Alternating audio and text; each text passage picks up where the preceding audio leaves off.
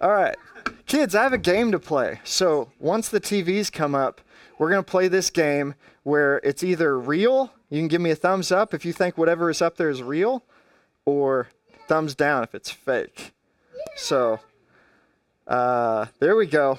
All right, so does this exist? We just heard about shepherds keeping watch over their flocks. So sheep, lambs, real? Real or fake? Real or fake? Okay, let me let me see. What do you think? Real? Yeah, okay. Let's see the answer. You're right. They're real. Okay. Now what about this? What about this farm animal? It's a cow. It's a cow that flies. Look. Is that real or fake? Fake? Okay, Declan says fake. Some people are unsure. Okay, let's let's see the answer. Fake. That's right. All right, we're keeping on the theme of animals. What about a unicorn? Come on. Come on. Well, let me see it. Show me. What do you think, kids? What do you think? Grace, Graceland says fake. Let's see. What is it? Okay, it's fake. All right. So so this is a planet, Saturn. I don't know if you've ever seen it. I've never seen it in person. So maybe it's fake, maybe it's real. Uh, okay, Dominic says it's real. What about Maggie? What does Maggie say? real. Okay. Yeah, the, you're right. The planet Saturn is real, even though none of us have been to it. Now, now here's here's the next one. There's no picture because it's another thing that we don't see. It's oxygen. Oxygen. Maybe you haven't heard about oxygen, but do you think oxygen is a real thing or a fake thing? I don't know. It's kind of hard for the kids, you know, but we, we breathe oxygen. That, that's just so you think oxygen is real or fake? Real. You're right. Let's yep, yep, oxygen is real. Now, you've probably so we haven't we haven't seen oxygen in person, but you've probably seen this guy. He's an ogre, right? Shrek is is in real life. Is, is Shrek real? Does he exist in real life? No, you're right. You're right. Ogres are fake. They're mythical creatures. Okay, so this is kind of a tricky one, but remember the, the point of this game is does it exist? So real or fake? Are Christmas trees, do they exist? Yeah, of course. Of course. So even fake trees are real.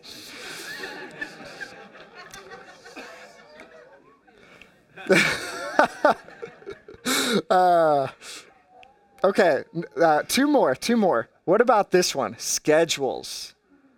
Schedules. Do you think that calendars and and planning things is that part of real life? That do those exist? Oh man, we've got some old kids in the audience. Uh, yeah, let's let's see the answer. Yeah, these are real. This is this is a real tool that some people use. Um, and and then lastly, this is another one without a picture. Uh, angels. I didn't put a picture up there because according to the Bible, it'd be a very scary picture for most of us if we saw one. So, angels, are they real or fake? The last one, kids. Last one. Real or fake? Okay, real. That's good. So, so kids, I, I'm trying to, I'm trying to, I, just for a little bit, I want to keep your attention, and then I have a treat for you. Okay? I've got a treat. So here's what I want you to hear today. The Christmas story that you just told us, that Leland read, that is real. And people will push back on you in your life and say, Is that really real? And you need to be able to, you need to know the answers. This is real. When we, when we talk about God coming as a man and Jesus as a baby, what we celebrate in Christmas, this is real. And you can read these stories and think, man, that doesn't sound like real. I don't know angels or things like that, but th- this is a true, real story. So I'm gonna I'm gonna read the story and then I'm gonna give you the treat. Okay. So let's listen again to what God's word says.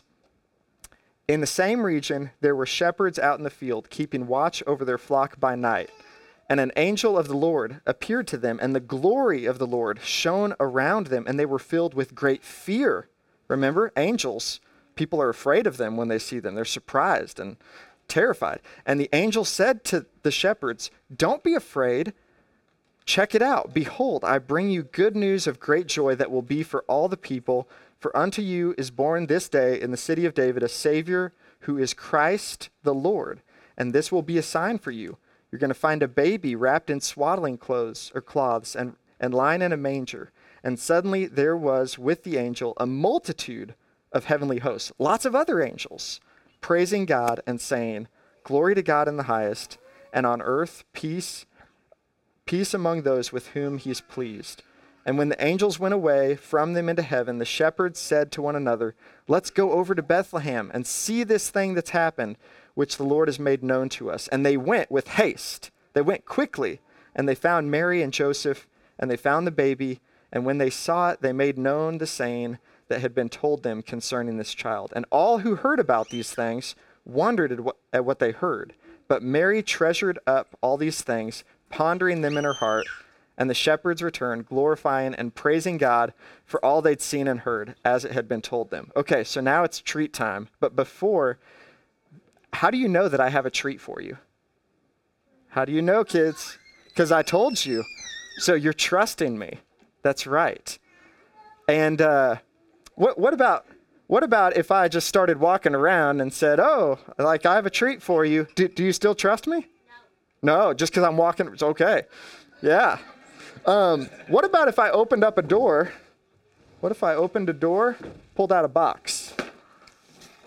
How do, do you think I have a treat for you now? Yeah. Obviously, why? Why, Lily? Talk to us. It's a box.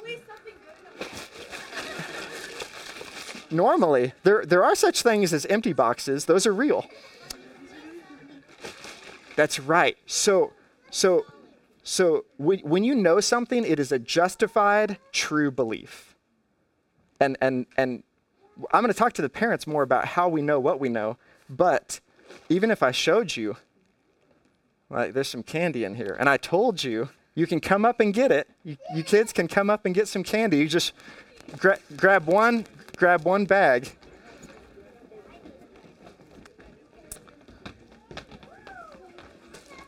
Part of our knowledge is experiential. It's trust that you move towards. You're welcome.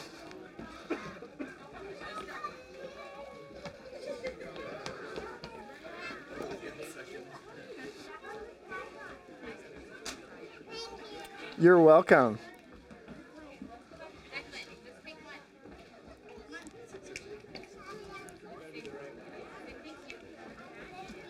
All right. You're welcome. You're welcome, Ella. All right. So so as they're getting back settled down, I just want to talk to the parents really quick as the kids as the kids are eating their candy. Uh, parents, we we live in a world where often people associate knowledge in two different spheres on two different planes. There's there's the upstairs world where okay, Jake, if you want to believe in God, if you want to believe that Christmas story, that's for you. That's that's good for you. But that's not necessarily true for me or for these other people. But downstairs, this is empirical, objective knowledge, science, medicine, um, you know, things we can feel and touch. Those are re- those are really real, and then the other things are you know, just it's a different kind of truth. But really, this gets into the, uh, the philosophical study of epistemology, which is basically the study of knowledge. How do you know anything? Ki- like, how did the kids know that I was actually going to give them candy? Well, it started with belief. What they thought I said was true. And then there was some justification, there were some good reasons to that belief. They, heard, they saw the box, they heard it shake, they saw there was something in the box. But until the uh, kids, until you actually open up that candy and put it in your mouth, you don't know if I didn't just like eat all the candy myself and throw some styrofoam in there, tape it back up. That is what's really that, that there's there's a there's we have to know what's real because you can have justified belief in something that's not true necessarily. So if the shepherds had this two story approach, which the world is offering today, if they had this two story approach to knowledge, they might have seen these angels, had this incredible experience, and thought, well, that was weird, but we really shouldn't leave our sheep here because who's they're not going to watch themselves you know like we're not just hanging out in the fields we're doing our job. Um, and this is our livelihood so it would be irresponsible to leave them right? If, if they had this two-story approach to knowledge um, they wouldn't have gone and checked it out. But hope and purpose are just as real if not more real to human existence than jobs and money and all the things that um, often people put in that first story, but but I'm just here to tell you it's a, it's a one story world. It's it's God and everything that he's made. It's one story. There's not two stories of reality. So so this is a short message, but I want to exhort parents, I want to encourage you, you can know that God is real. You can have justified true belief. And there are good reasons to put your confidence in him. And and as your kids are growing up, they might ask, What are those good reasons? Or you personally might ha- have that question What are the good reasons for me to put my confidence in Him? And uh, there, there's, there's as many answers to that as there are questions. But I just want to encourage you start with the Bible as a historically reliable document. Just start there. And then examine the resurrection as a historically validated event. And then we have to we have to answer the question why does all of that matter? So, those are just some starting places. But really, my, my goal today is kids, kids, ask your parents if you have questions about God and seek answers. So, and, and parents, ask other people, ask God when, when you have questions and seek answers. Because the shepherds, they heard a message and they had to decide what to do. Is this real? Is this true? Yeah, that's right. We've heard a message too. We're just like the shepherds in the sense that we've heard a message. Jesus was born. Jesus died on a cross. Jesus was raised back to life. Now, all of us have to decide every single day what do we do with that? Is this real? Is this true? And just like the shepherds, I, I want to encourage us to go and check it out part of the way that we do this is we act on what we already know. Meaning, if you've heard and you believe that God listens to and answers prayers, then pray. That's how we check it out. Hey. if you've heard that we thrive in community, then take the necessary steps and sacrifices to be known by others and to know others. If you know that Jesus died on the cross for your sins, then you know a practical step to check that out would be to tell someone when you sin so that you can experience what the Bible says that He's faithful and just and will forgive us our sins. And your friend who you tell will be encouraged that you're walking into this resurrection life more and more. So if you know that God says to trust Him, then, then we trust Him and we learn how to trust Him as we live. So no one is, is ever going to have all the information in the world, but we do have, in God's Word, we have sufficient information, adequate and accurate information to know how to live. So the shepherds, they went and they found this, this claim to be true and they told others. And everyone was more confident as a result of their, their tasting and seeing, right? Kids, right now you're tasting and seeing the candy. And I want you to taste and see that Jesus is better than the candy. So in summary, here, here's, here's the, the Luke 2 narrative uh, put really simply. The shepherds heard a message of truth, and the angels praised God. The shepherds checked out that message, and it resulted in the shepherds, Mary, and everyone they told praising God. So, in both cases, both with the shepherds out with their flocks and with the shepherds as they went out and, and told other people, in both cases, worship followed a proclamation of truth. So let's pray and just think about the truth of God that we've personally, for you, how, how you've investigated it and found it to be legitimate. So let's, let's pray and thank God for the ways that we've investigated and found this truth to be legitimate.